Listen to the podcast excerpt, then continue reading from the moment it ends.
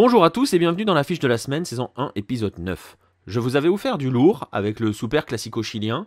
On avait franchi un autre palier avec le Classico uruguayo entre National et Peñarol.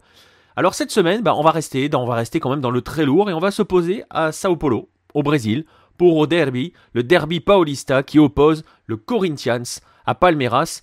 C'est l'une des deux énormes affiches du week-end au pays. L'une parce que la veille, vous aurez eu droit au grand retour du Grenal, Grêmio contre International, en Série A, bien sûr, le grand retour en Série A. Et c'est là aussi un rendez-vous à ne pas manquer. Mais ce qui nous intéresse, nous, cette semaine, dans notre affiche, c'est Corinthians, Palmeiras. Et le rendez-vous, c'est dimanche à 21h, heure française. Donc c'est tout simplement impossible à manquer. C'est un immanquable. Vous connaissez la rengaine, hein, l'excuse du décalage horaire ne marche pas. Alors j'insiste vraiment hein, sur ce point chaque semaine. Alors bon, c'est sans doute un petit peu lourd, mais quand même, c'est surtout pour bien montrer et pour bien vous montrer qu'il ne peut servir d'excuse le, décalage horaire pour ne expliquer que les gens n'en parlent pas, ne, ne s'intéressent pas à ce match-là, à ce genre de match-là. Les grands médias boudent ces compétitions, boudent ces équipes, boudent ces clubs, et c'est certainement pas un problème de décalage horaire, c'est tout simplement un problème de volonté. On appelle ça la ligne éditoriale. Mais bon, bref, tout ça pour vous dire que voilà, le football qui est situé de l'autre côté de l'océan, et euh, à cela hein, j'englobe du nord au sud, hein, du Canada jusqu'au fin fond de la Patagonie, n'est pas impossible à suivre. Il n'implique pas d'avoir obligatoirement à devoir veiller la nuit. Évidemment, il y a des matchs la nuit, mais bon, voilà, vous voyez, Corinthians Palmeiras, c'est dimanche à 21h. Donc, pour en revenir à nos moutons avec ce Corinthians Palmeiras, pour vous donner une idée, avant de rentrer un petit peu plus dans les détails de l'historique du derby et surtout dans l'historique des deux équipes, il faut juste savoir que ce match oppose les trois derniers champions du Brésil, puisque le Corinthians a été sacré en 2015 et 2017, tandis que Palmeiras a décroché le titre en 2016. Mais ce n'est pas tout, puisque ce match oppose aussi le dernier champion, je viens de vous le dire, hein, le Corinthians en 2017, à son dauphin, tout simplement. Et c'est aussi l'actuel deuxième contre l'actuel troisième. Voilà. Vous voyez, ces deux équipes-là ne se lâchent pas, et comme ils ne se lâchent vraiment plus, bah pour tout vous dire, c'était aussi le choc de la finale du Paulista, du championnat d'État de Sao Paulo, cette année. La première du siècle, tout simplement, entre les deux. Et c'est une finale qui a été remportée par le Corinthians au tir au but et qui a été le théâtre d'un grand moment de tension. Et alors, quand je dis grand moment de tension, c'est un doux euphémisme, puisque Palmeiras s'est vu refuser un penalty pour une faute de Ralph sur Doudou, hein, pour les, les férus de, de, de, de nom. Donc Palmeiras s'est vu refuser un penalty par un arbitrage vidéo et surtout parce qu'il y a eu, c'est ce que dit Palmeiras en tout cas, image à l'appui, intervention du responsable de la commission des arbitres de l'État de Sao Paulo. Ça a mis un sacré bazar pendant le match. On a eu plus de 8 minutes d'arrêt de jeu puisque ce penalty accordé à Palmeiras lui a été ensuite refusé. Et au bout de ces 8 minutes de, de temps, de palabres, de d'échauffourée, il a vraiment été, euh, la décision a été entérinée. Et pour vous donner une idée, le Corinthians s'est imposé, on en reparlera tout à l'heure. Et finalement, c'est le Corinthians qui a arraché une séance de tir au but qu'il a fini par remporter. Et pour vous dire hein, à quel point la tension n'est toujours pas retombée, Palmeiras a carrément menacé de quitter la fédération de Sao Paulo et continue actuellement encore à l'heure où j'enregistre d'activer toutes les voies de recours pour bah, tout simplement faire annuler cette finale. Voilà, tout simplement, en toute tranquillité. Donc voilà, ça vous place l'ambiance, le contexte dans lequel va se dérouler ce match de dimanche, mais Corinthians Palmeiras, c'est bien plus qu'une simple chamaillerie de début d'année 2018. Et vous allez voir, et pour le voir, eh ben on va parcourir l'histoire de ces deux clubs en commençant, bien évidemment, par le premier arrivé, premier arrivé, premier servi, le Corinthians.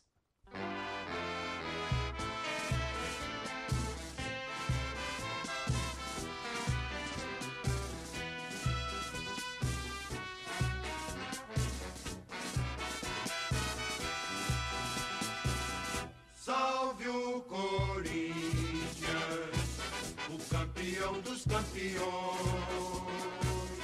eternamente dentro dos nossos corações. Salve o Corinthians, de tradições e glórias mil.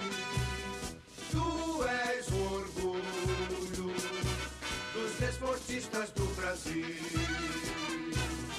Alors le club est fondé en 1910 à Baume Retiro par des peintres en bâtiment, des ouvriers, des cordonniers, etc., etc., qui décident de fonder leur club après une tournée réalisée par un club qui s'appelait le Corinthians FC, un club anglais qui effectuait donc sa tournée au Brésil à ce moment-là. Et dans un sport qui est alors encore souvent réservé aux élites, la devise du club et de son premier président, euh, Miguel Bataglia, est claire, nette et précise. Le Corinthians sera le club du peuple, par le peuple, pour le peuple. ça fait devise politique, mais c'est un vrai message qui est adressé aux, amateurs de football.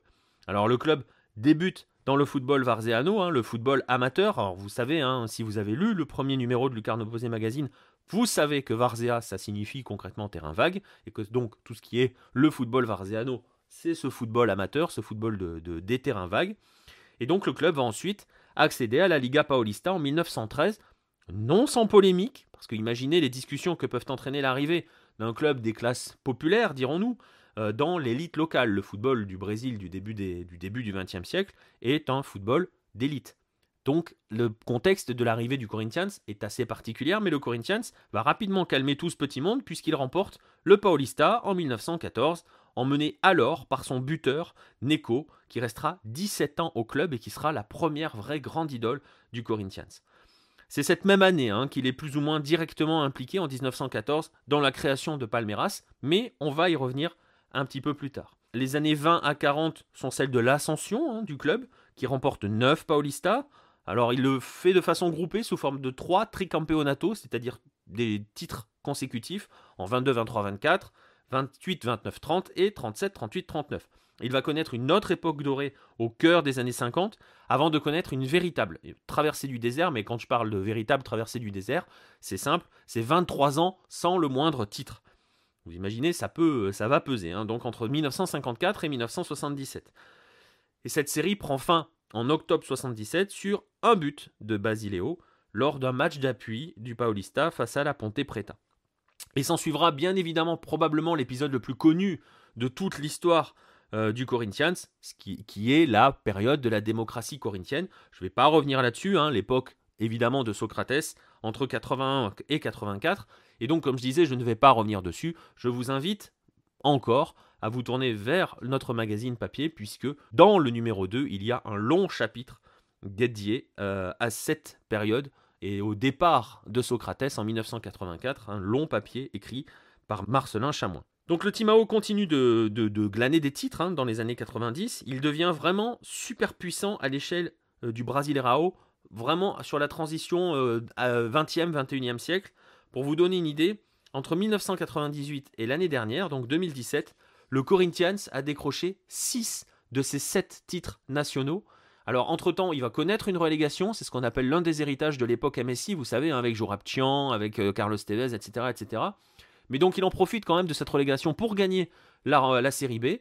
Il va décrocher également 3 Coupes du Brésil, et surtout, et surtout, le Corinthians rapporte enfin la Libertadores en 2012 puis, dans la foulée, toujours en 2012, la Coupe du Monde des clubs. Et pour vous dire, il est à ce jour le dernier club sud-américain à avoir remporté cette compétition. Et on dit Kiwa, on dit merci Paolo Guerrero.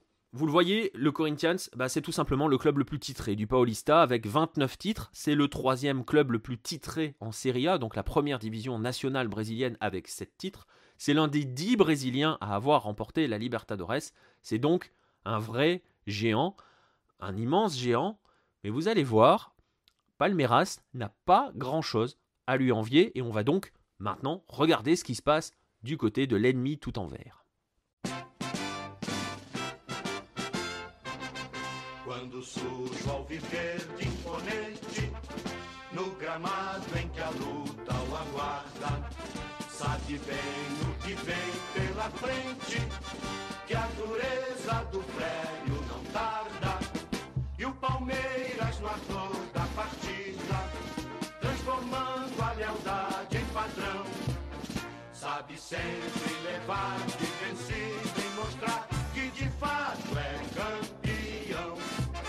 L'histoire veut que la naissance du Verdao est en partie liée aux Corinthians. En 1914, le Corinthians, donc qui, va, qui est champion, hein, qui remporte le Paulista, va affronter les Italiens du Torino, qui sont alors en tournée au Brésil, et il se fait méchamment corrigé, il encaisse notamment un 3 à 0. Et le club était vraiment le club du peuple, mais ce qu'il faut savoir, c'est qu'à l'époque, Sao Paulo est composé d'un bon tiers d'immigrants d'origine italienne. Et le fait de voir une équipe italienne corriger littéralement un représentant de la ville, ça donne des idées, ça pique, mais ça donne aussi des idées à certains, et surtout à certains immigrés italiens, qui décident tout simplement de créer leur club. Ils vont créer leur propre club, qu'ils appellent alors Palestra Italia. Conséquence, de nombreux joueurs et des socios du Corinthians vont quitter ce club, le Corinthians, qui était alors le club du peuple, hein, je vous rappelle de la devise du président, du premier président, pour rejoindre Palestra Italia. C'est le début vraiment de la rivalité entre les deux, mais nous allons y revenir. Et sachez, petite anecdote en passant, que c'est un ancien joueur du Corinthians, Bianco, qui va marquer le tout premier but de l'histoire de Palestra Italia, futur Palmeiras, et on va voir quand le club va devenir Palmeiras. En tout cas, le premier but de Bianco, c'est 1915. Donc le club des Italiens va se faire très vite une place dans le paysage pauliste, notamment en mettant fin à l'énorme domination d'un club nommé Paulistano qui est quadruple champion entre 1916 et 1919. Palestra Italia décroche son premier titre en 1920, termine trois fois deuxième les années suivantes, puis commence tranquillement à garnir son palmarès. Il va décrocher euh, notamment le titre 1932 avec tout simplement bah, 11 victoires 11 matchs, 48 buts inscrits, 8 encaissés. Ouais, ouais, ça laisse un petit peu rêveur. L'année suivante, il inaugure son stade, l'Estadio Palestra Italia, que le club a acheté 13 ans auparavant, mais a totalement rénové surtout. Et à cette époque, en 1933, l'Estadio Palestra Italia est le plus moderne du pays. Et la même année, la même année, 1933, il démonte littéralement le Corinthians 8 à 0. C'est la pire défaite de l'histoire du Corinthians. Vous le voyez, on est en 1933, derrière, forcément, en Europe, les temps vont se troubler et la Seconde Guerre mondiale va avoir un impact important sur Palestra Italia, parce que le président brésilien, Getúlio Vargas, euh, impose par décret en 1942 à ce que tout club ayant la moindre référence à un pays membre de l'Axe, donc de l'Allemagne par exemple, mais aussi l'Italie, euh, de changer tout simplement de nom. Donc Palestra Italia devient littéralement interdit. Le club tente de s'en sortir un temps en changeant de nom pour Palestra Sao Paulo, ça ne passe pas, mais il se voit donc contraint d'une modification bien plus franche. Nous sommes alors le 14 septembre 1942, nous sommes à quelques jours du dernier match du championnat paulista, et la direction du club décide de changer Palestra Sao Paulo pour Palmeiras, son nom qu'il va donc garder jusqu'à encore aujourd'hui. Palmeiras qui est tout simplement l'hommage, un hommage rendu à un club de la ville disparu en 1930. Reste que le club est quand même encore honni. Hein. C'est un club italien, on est en plein conflit mondial, et euh, il est considéré comme un membre de l'Axe, partout par beaucoup de ses clubs concurrents. Et le 20 septembre, donc le jour du dernier match face à Sao Paulo, euh, emmené alors par euh, un capitaine de l'armée, Adalberto Mendes, les joueurs de Palmeiras décident de rentrer sur le terrain derrière le drapeau brésilien. Ils vont rentrer et donc provoquer les applaudissements d'une foule qui était prête à les siffler au départ. C'est ce qu'on appelle dans l'histoire de Palmeiras la rancada heroica.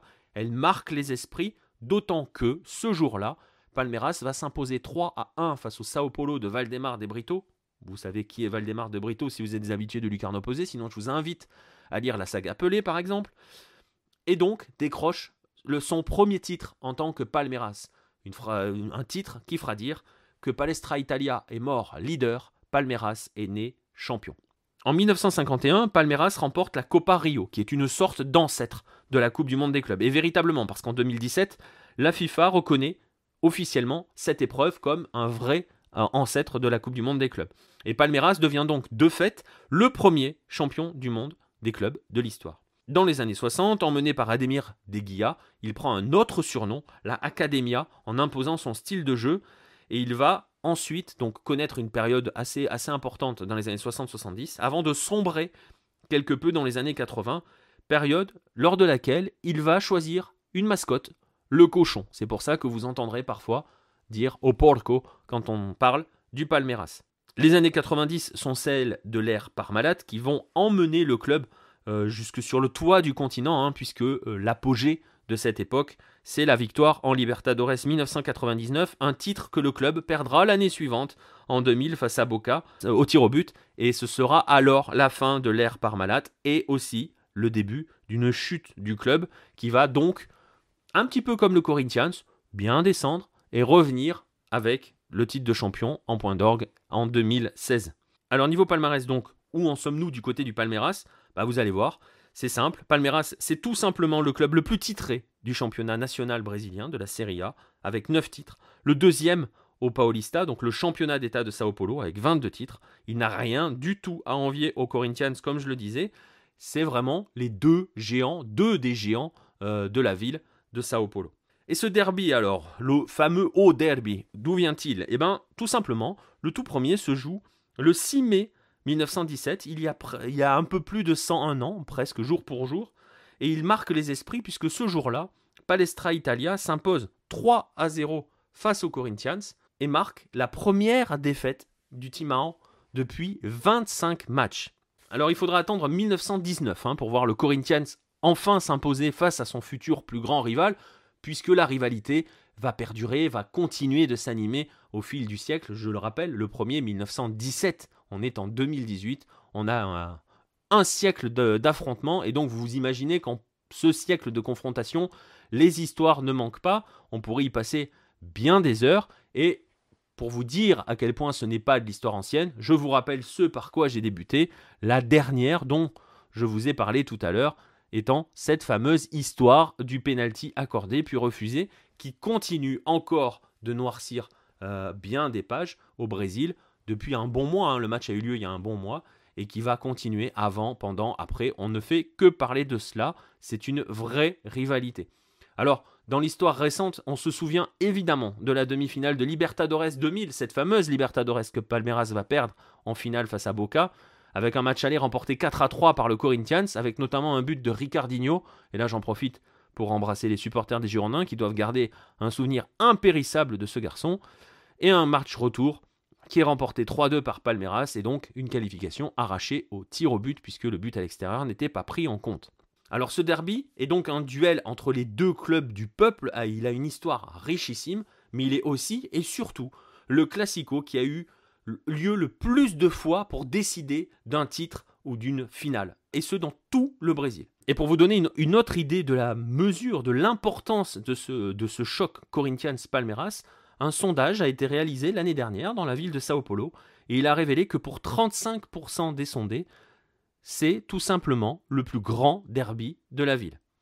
Alors là, je vois qu'il vous manque quelque chose, vous vous dites pourquoi est-ce que ce match-là s'appelle au derby et pas classico, euh, je sais pas, classico euh, Copa par exemple, Corinthians Palmeiras, oui, je suis hyper original.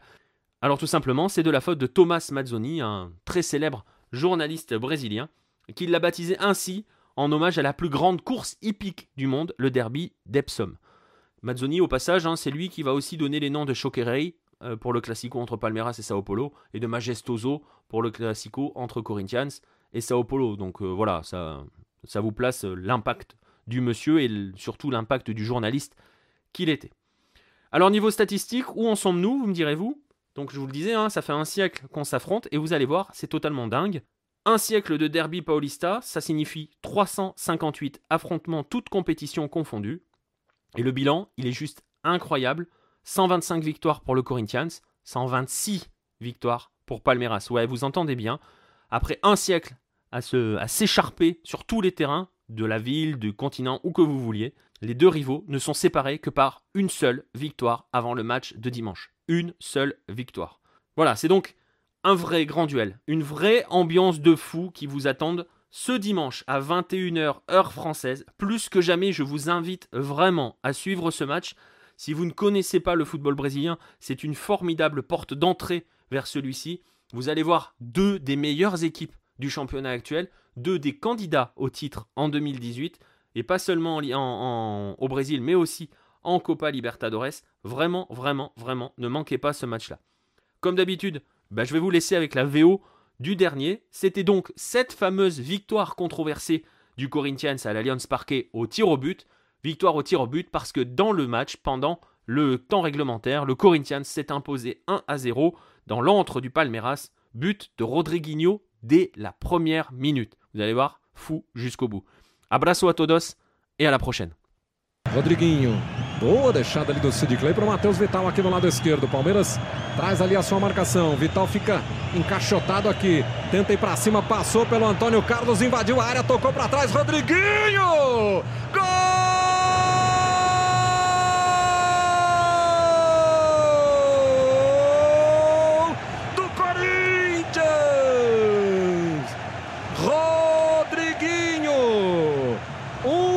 minuto e meio de jogo, o Corinthians empata o confronto, sai na frente. Numa linda jogada do Matheus Vital aqui pelo lado esquerdo, repare. Ele vai levar a marcação, ele ficou meio isolado, né? Eram dois na marcação, ele não tinha com quem jogar e falou: chá comigo, vou pra cima. Passou pelo Antônio Carlos, rolou para trás o Rodriguinho de primeira. Me parece o Jailson atrapalhado porque à frente dele ali tem o Vitor Luiz, né? O goleiro parece que não consegue ver a bola. O Corinthians sai na frente 1 a 0 e muda todo o clima de início dessa decisão, Maurício Noriega.